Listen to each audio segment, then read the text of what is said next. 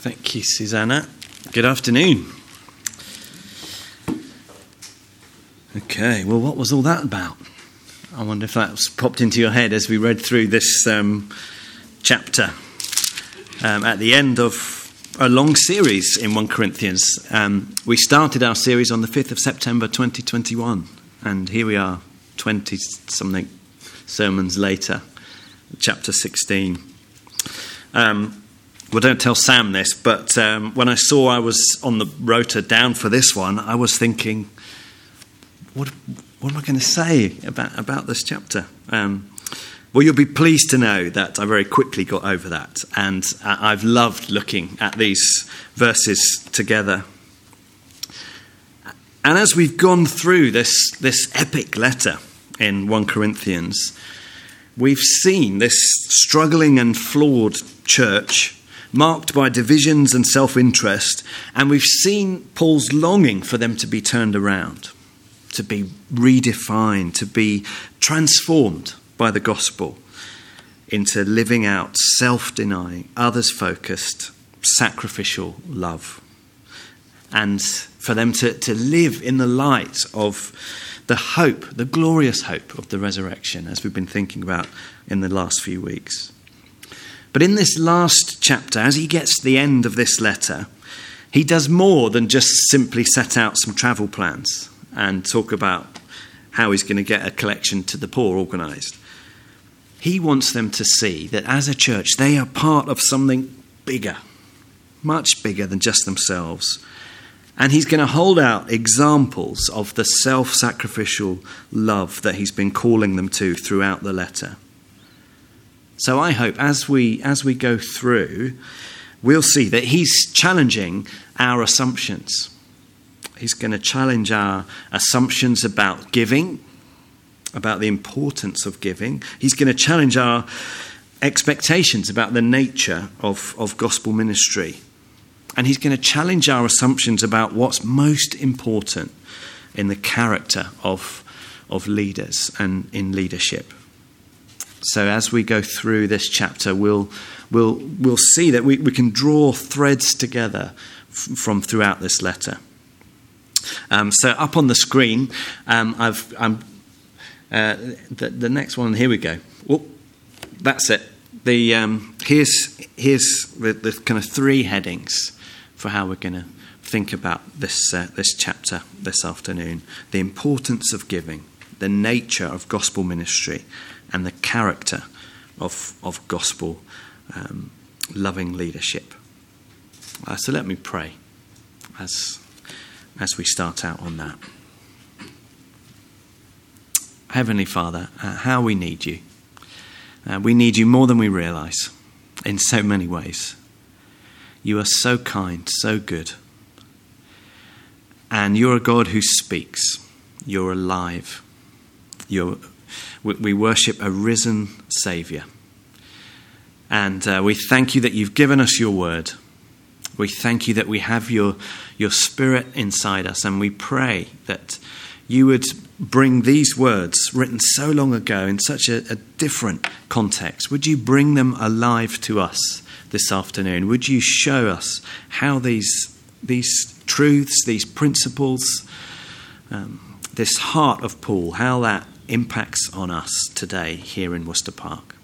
So please, Lord, would you use this time for your good eternal purposes? In Jesus' name, Amen. Now, before we, we get on in, I, I know how you love a good map. Um, you know, a sneak preview of it just, just then. But um, here we are.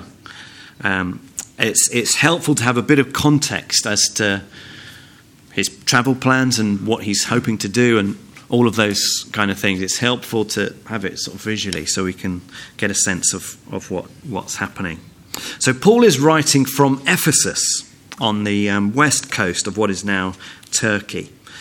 Um, he'd been there a little while, and you can read about his time in Ephesus in, in Acts 19. Um, but here in, in, in 1 Corinthians um, 16, verse 8, we see that uh, he wants to stay on in Ephesus until Pentecost. So, going by what he says here and from what we know in Acts, we can date this around about uh, the spring of either AD 54 or AD 55. And as he sets out in this chapter, his plan is to stay there in Ephesus for the moment, and we'll come on to exactly why he wants to stay uh, a bit later on. So he, he wants to stay there for the moment and then head north up the coast and uh, set off from Troas and visit churches that he planted throughout Macedonia in Philippi, Berea, Thessalonica.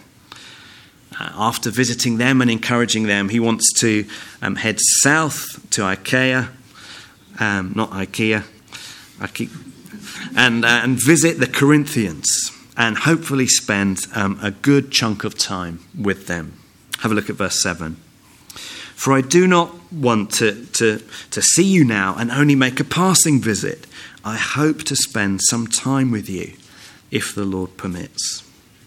Actually, as you read through uh, his final words in this letter, you get this, this sense of his genuine love for them. He doesn't want to do it to sort of whistle stop tour. He's after genuine uh, relationship. It's, it's important to him. Genuine, deep relationship. And it runs right throughout this chapter. Look at how it ends, the very last verse. My love to all of you in Christ Jesus, verse 24. So you get this sense of, of his love for them and his desire to, to, for strong relationship with them. But you also get the sense that, that Paul knows that it's the Lord who's the one who is sovereign and the Lord who's the one in control. And actually, as you read right through the book of Acts, you'll see it's, it's not the case that Paul and, and the other apostles come up with their amazing ideas and their strategic plans and they just present them to God for Him to rubber stamp them and off they go. Not, not at all. Uh, in verse 6 here, perhaps I will stay with you, he says. Verse 7 if the Lord permits. He's tentative as he, as he makes these plans because he knows the Lord is sovereign. And it's the Lord who's working out his plans and his purposes. And that he, Paul, the other apostles are just along for the ride, trying to keep up with what God is doing as he builds his kingdom, builds his church. Uh, we'll, we'll come back to it, but it, it, it's, it's striking the priority of relationship for Paul that we see here, and the priority of, of being in tune with where the Spirit is leading, and that kind of posture of humility, um, obeying the Lord and, and going where the Lord wants him to go. And also by way of context, um, to, st- to set up um, the first couple of verses, there's been a severe famine at the time of, of Paul writing this in Jerusalem and surrounding area. And the Jewish Christians are in desperate need. And it's that that um, prompts him to, to write to them in verse.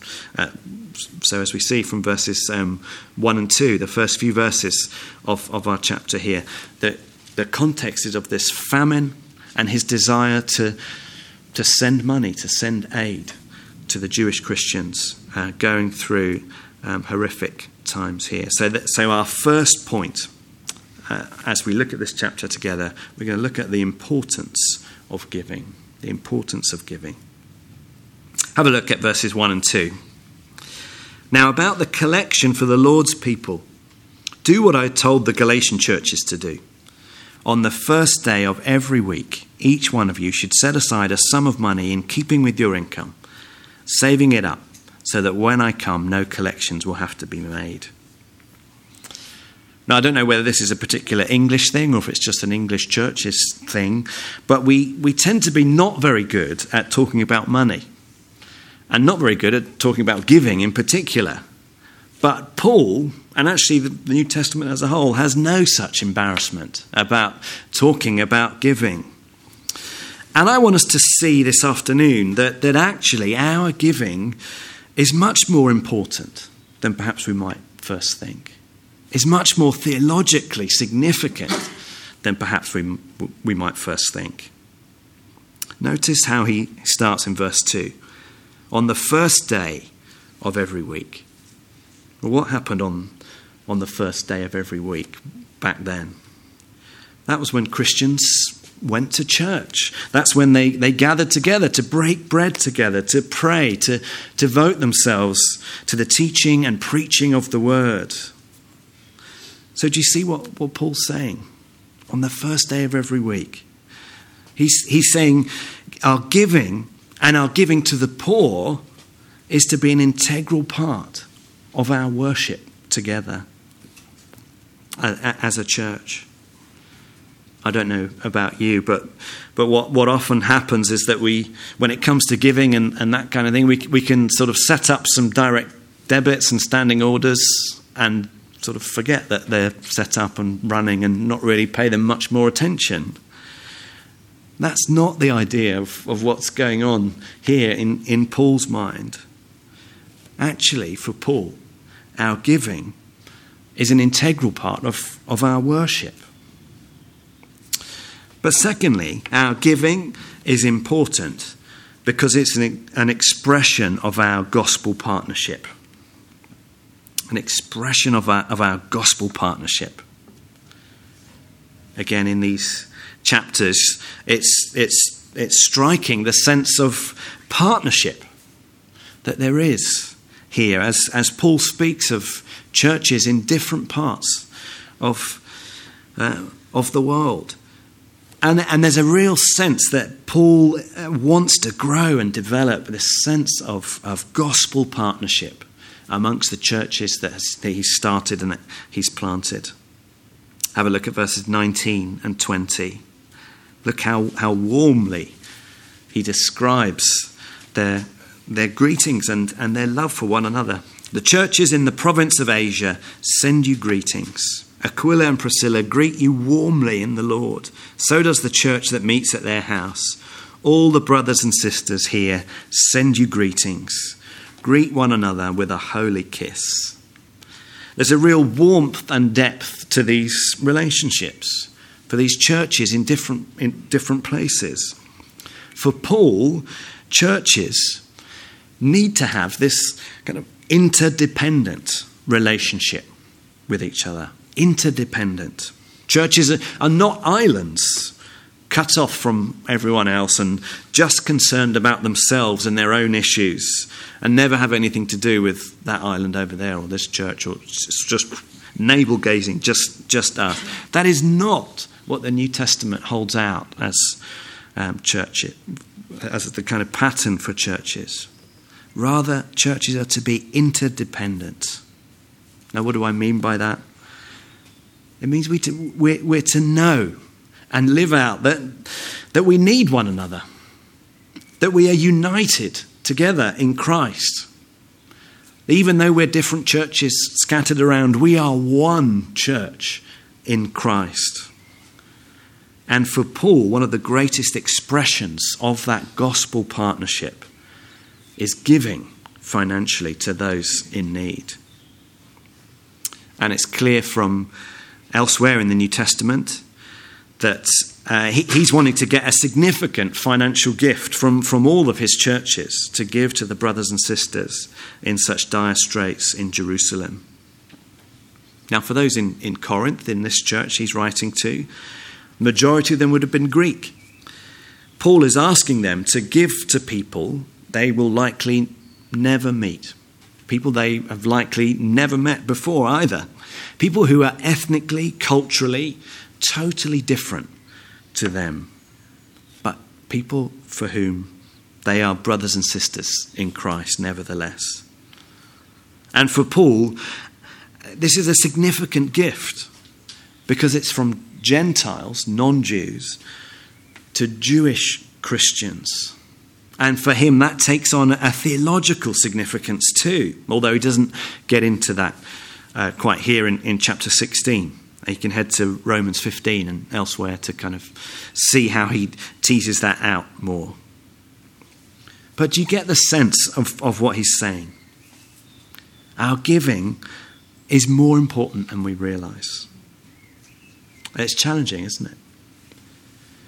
Now, as we think about uh, giving, I want us to, to notice in passing the, the principles he lays out for, for giving here in verse 2. There's three P's. They'll uh, come up on the screen. Three P's. It's a priority, it's planned, and it's proportional. If you see the, the, the principles he outlines to these guys in terms of, of how they're to go about their giving, it's a priority.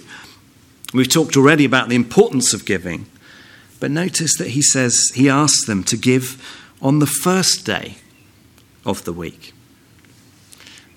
Not at, at the end of the week, not giving out of the leftovers of once you've paid for everything else, all the other important stuff, and what have I got left? Okay, well, that'll do. On, on the first of the week is to be a priority when it comes to arranging our giving. We, it's the first fruits of our wages, not the leftovers at the end. So it's a priority. And it's planned, secondly, our second P. It's planned.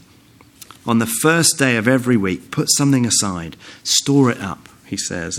It's not some sort of ad hoc, slightly chaotic, when I remember, oh yeah, I'll. It's ordered, it's structured, it's planned. Now, for those of you who are accountants in the room this afternoon, I guess I'm preaching to the choir on that one. Of course, giving's got to be ordered and structured. Yes, yeah, yeah.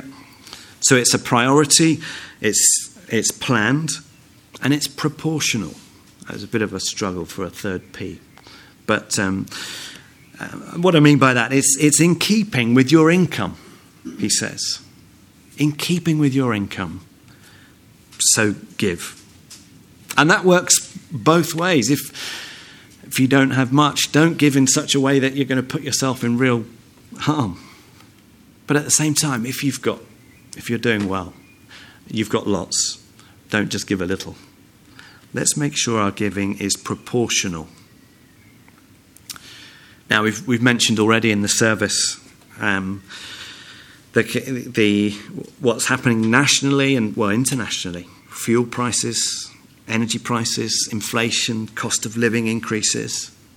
Times are, are really tough financially for an awful lot of people and look set to be for a while.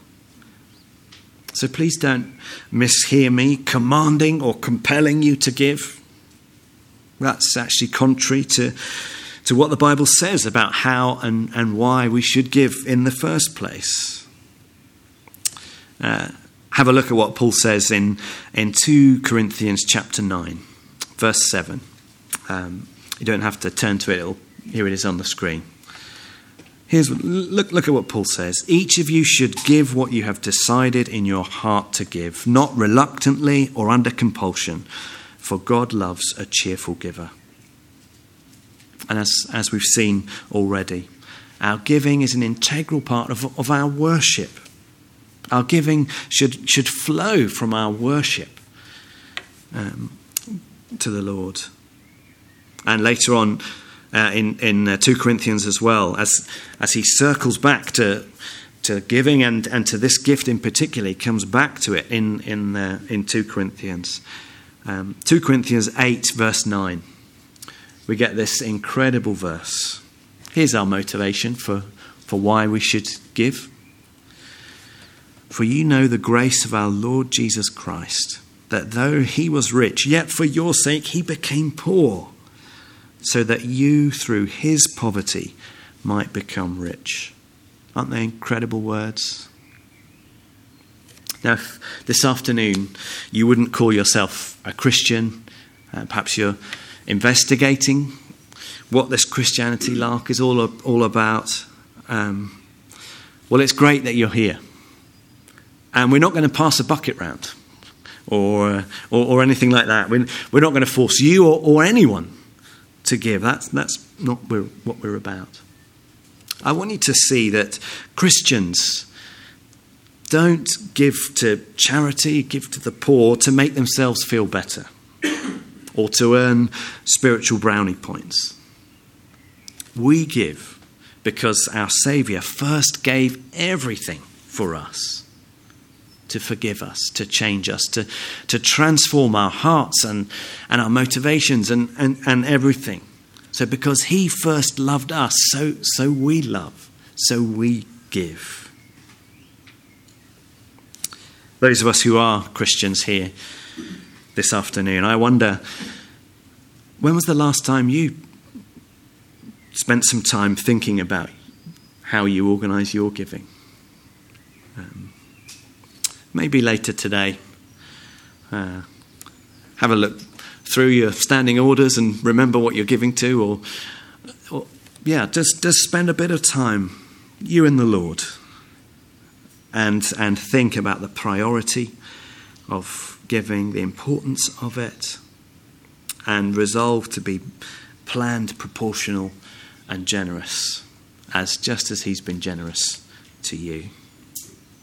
May I briefly put forward a, a couple of ways that we can specifically give to the poor in, in, the communities around us. So, up on the screen there, I've just got a picture of um, the CAP logo, Christians Against Poverty, and um, the Epsom and Ewell Food Bank as well. Just I want to hold up as, as two fantastic uh, initiatives who are in need of help. Um, Epsom and Ewell Food Bank is 10 years old. Their vision is to put themselves out of business because they, they long for a day when nobody needs to visit a food bank. The reality is there's increasing need. They're doing fantastic work, but, but the needs are great.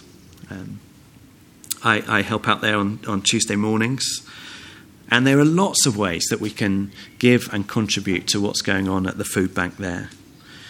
Food donations is, is one way. On Sundays, we have a, a box where, um, if during the week you've got some, you get some shopping and you'd like to donate it, you can plop it in that box, and, I, and, I, and I'll take it with me over to the, the food bank.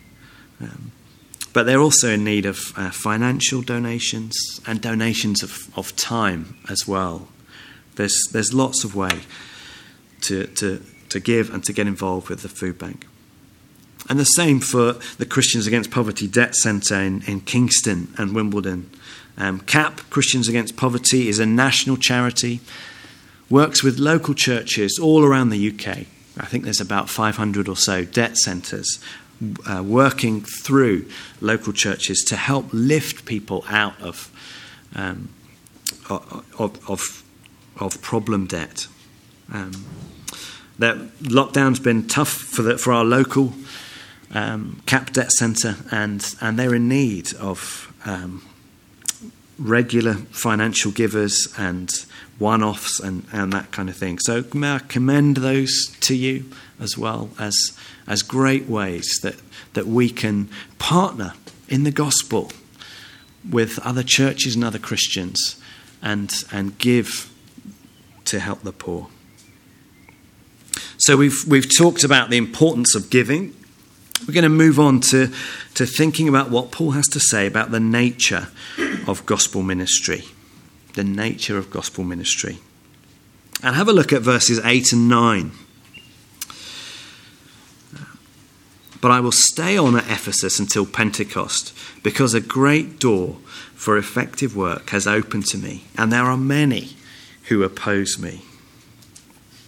But just in these couple of verses, we get a fascinating insight into Paul's understanding of the nature of gospel ministry. We've noticed already Paul's posture of submission to, to God's will and to follow the leading of his Spirit.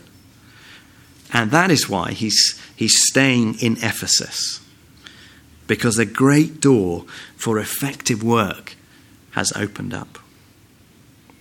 But there's two sides to that.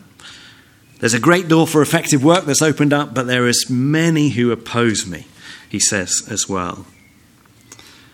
Now, in Acts uh, 19, I encourage you to, to have a look at that, that chapter uh, later on.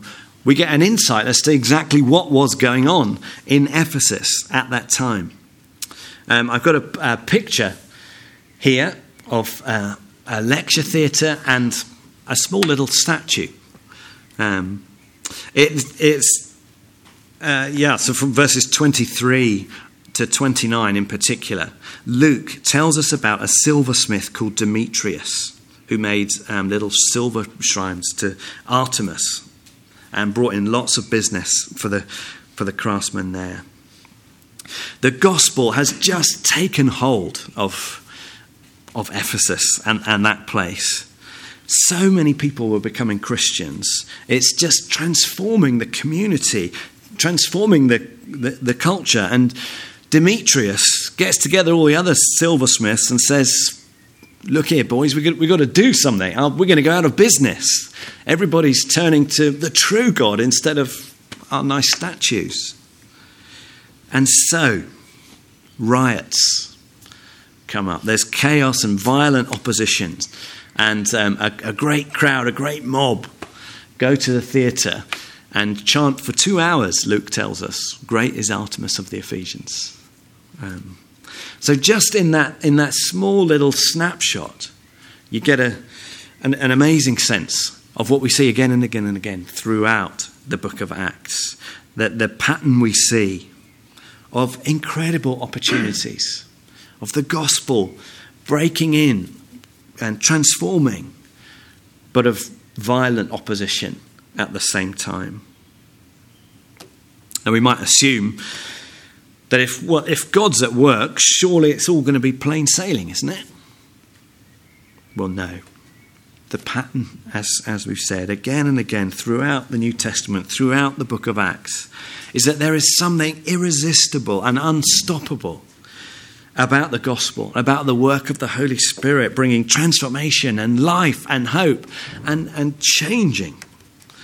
But there is also fierce opposition from those who want to stamp out the gospel and stand against all that's going on. And that was true then, and that's true today too. The nature of gospel ministry Paul says. There's op- uh, opportunities and opposition. The two go hand to hand, hand in hand. So be warned, but be encouraged. And let's trust in the Lord through it all. Finally, in his uh, final instructions, Paul moves on to the character of, of gospel love and, and of, in particular of, of loving leadership. In this final section, Paul holds up examples that he wants them to follow. And he sets out his priorities of, of what to look for in the character of um, leaders uh, that you are to submit to. Just as with money and giving, he's going to challenge our assumptions about what's important. Have a look, first of all, at verse 13. Be on your guard, stand firm in the faith, be courageous, be strong. I wonder what you make of that, those list of, of commands. Sounds like um, something you'd expect a drill sergeant to be shouting at his new recruits. Or maybe if you've watched um, Gladiator recently, it's something that um, Russell Crowe shouting to his men before they go and fight the Goths or whoever it was they were fighting. For many people today, that's, this is their picture of, of what leadership should be all about. Perhaps the culture of the churches um, that, that, that in the circles that we move in, in kind of reformed, conservative, evangelical world, perhaps this is what we, are, the, the culture that we, wants our leaders to be like. But the problem is, on its own, verse 13, it is a dangerous and distorted picture. Because the full picture comes when you add in the vital words of chapter of verse 14 into the mix as well. Verse 14, these, these four crucial words do everything in love. Do everything in love. If we, if we miss out one of these verses in the way we exercise our leadership or, or live out our Christian lives, we, we can get into real danger. Some of us here this afternoon, perhaps, have first hand experience of the harm and suffering caused by abuse of power from church leaders. Verses like verse 13, on their own can be twisted by leaders to, to justify their abusive bullying and coercion. And we need to call it out for what it is wrong and, and, and, and evil. But as you look down that, that list in verse 13, you can see how important it was in the context of what was going on in the church of Corinth. There's a, there's a real need for them to stand firm against the false teaching, against the false teachers denying the resurrection, playing down the, the centrality of the cross. There's a need for them to be on guard on, uh, against the blatant sin that was there, damaging and ruining the lives of families and individuals. There's a, there's a need for them to be courageous in calling that sin out and in standing for unity amidst all the divisions. But they're to do all of those things in love. Love must be the, the central unifying thing as they exercise all, all, all of those things. Perhaps you've um, heard the phrase tough love. Um, often I think that, that phrase is, is what abusers have used to describe and justify their, their behaviour. I suspect that in our culture, in, in our churches, what we need to hear is, is not so much the, the standing firm bits, but the do everything in love bits. And verse 22. Uh, this is huge as well, isn't it? If anyone does not love the Lord, let that person be, be cursed. Come, Lord. Love for Christ must be right at the heart of, of all that we do as, as, we, as we live out the gospel. And if we're in positions of leadership, must be central to the, to the way we lead and, and shepherd. Now, having set out the principles of um, a kind of gospel loving leadership, he finishes off showing some examples for them to emulate. Saying, if you like, here's the embodiment of, of what I've been talking about. This is what it looks like in, in a person. Have a look at verses 15 and 16. You know that the household of Stephanas were the first converts in Achaia, and they have devoted themselves to the service of the Lord's people. I urge you, brothers and sisters, to submit to such people and to everyone who joins in the work and labours at it. That's great, isn't it? Um, the household, the, the, the family of Stephanas, they were the first converts, he says, and they devoted themselves to the service of the Lord's people. Verse 18, they refreshed my spirit as, as well as yours.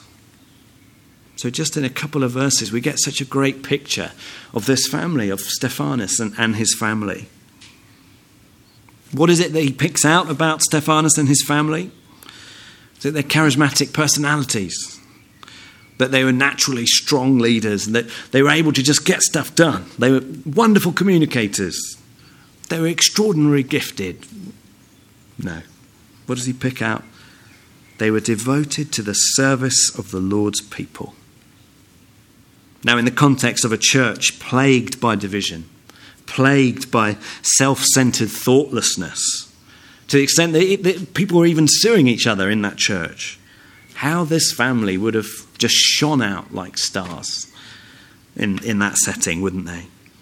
With their selfless, sacrificial love, others focused, seeking the good of others before themselves. These are the ones who, who deserve special recognition. And so often, these are the ones who, who never get it. Now, as I've been um, reflecting on this uh, passage this week, one of the things that kept popping into my head was conversations that I've had with various people um, in, the, in, in past weeks where they've said something along the lines of Adam over there is great, isn't he? And I've said, yes, he is.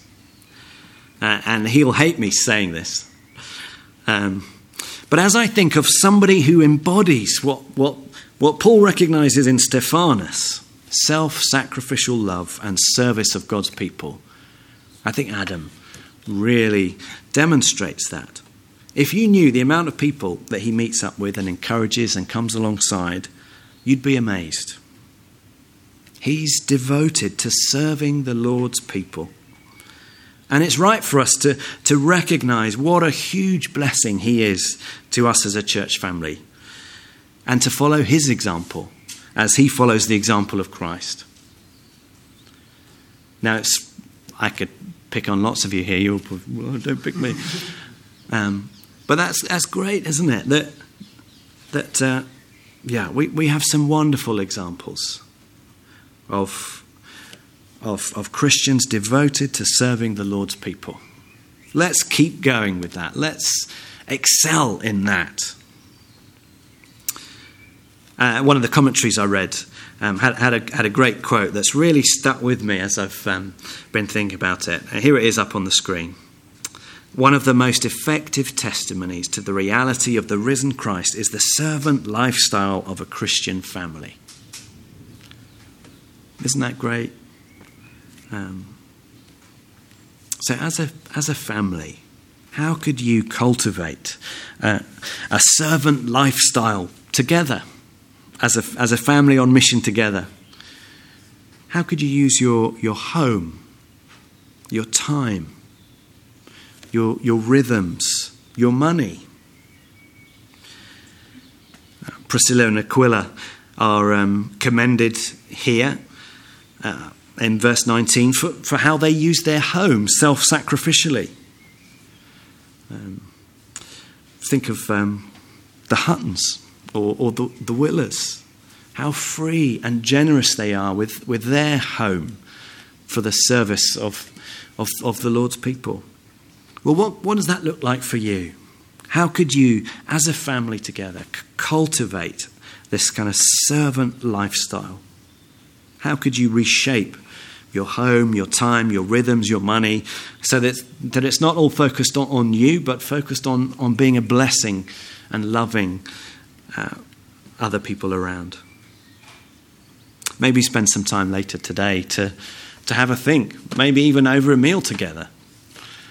Put the question out there and, and, uh, and talk about it together.